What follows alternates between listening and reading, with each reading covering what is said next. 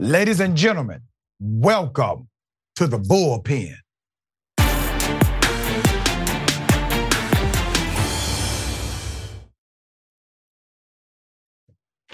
In the bullpen today, we have Mr. Conner Drigotas, works as the managing editor of the Connecticut Inside Investigator and investigative journalist outlet holding the power to account. We like people like that.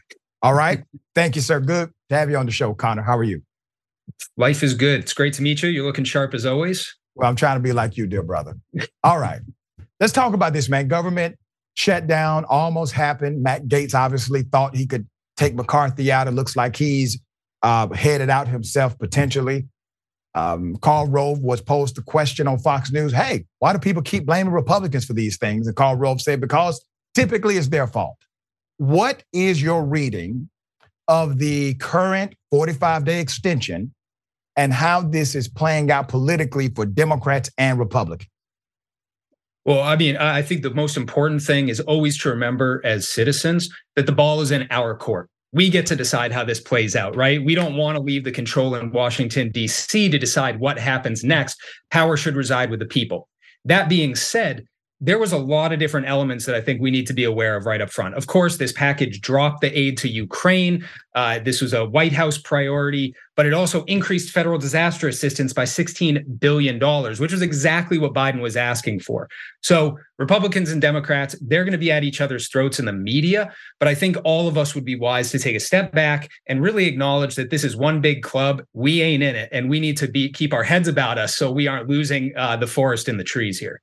You know, I think you make a compelling point, a point I make often. They will basically create a cultural storm in the media and debate about it, continually debate about it, while voting the same way on economy, voting the same way on banks, voting the same way on higher education. Uh, but they will seem polar opposite in the media battles. But that's really the minority of uh, disagreement.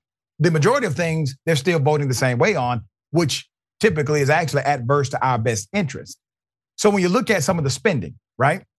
You're dropping the aid to Ukraine, you're increasing some of the domestic spending uh, for aid. But let me ask you the question about the affiliation of Matt Gaetz. And Matt Gaetz, he, he says he's against it in principle because we continue to pass these bills that continue to increase the deficit and the budget. But no one was saying any of this when Trump was raising the deficit increasing the budget, increasing spending.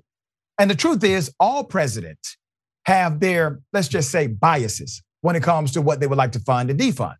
So, why do you think Gaetz is all of a sudden acting as if he truly gives a damn about fiscal conservatism? You know, I used to teach uh, business communications at Lehigh University as an adjunct. And one time I had a student come to me. I'd given him a C on a paper. And he said, You know, I spent 10 hours on this thing. I deserve an A. I want to be graded based on my effort, not on my results. And I looked at him and I'd say the exact same thing to Matt here, which is that talk is really cheap. But hmm. when it comes down to it, you have to put your best foot forward and it's your actions that you are responsible for at the end of the day. And I think that could be said of a lot of different representatives, senators, the president, and a huge number of folks in the administrative state after this weekend. Uh, your your actions speak louder than your words ever could. You know, um, the federal government is the largest employer of singular, single employer of Black people uh, in America. Uh, and obviously, a shutdown adversely impacts a lot of people and by extension kind of adversely impacts everybody, right? I wonder how did Matt Gaetz and a couple of others think this would play out when you really don't have either of the political parties having an appetite to shut down the government. There, there are times when they seem to have that appetite. This did not seem to be the political narrative for this one, but they, they seem to be out of touch. What say you to that?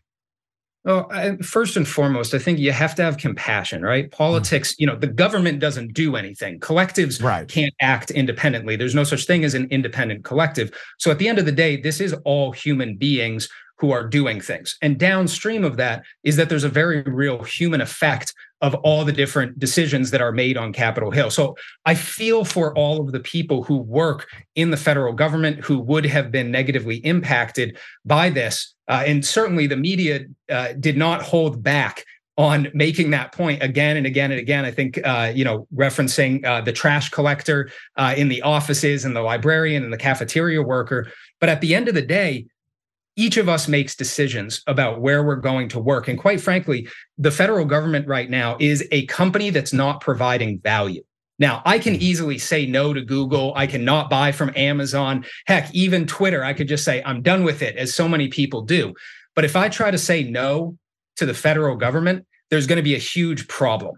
And I think that's really important to keep in mind. I have the question of why these people at all levels of government are working for an organization that, according to Brown University, has killed 387,000 civilians since 2001.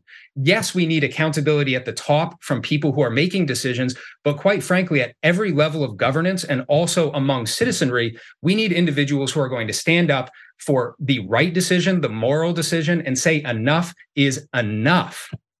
Here's how I think you solve it. And I agree with your sentiment. Enough is enough. This is insane. Here's how you solve it. I want to get your response on record.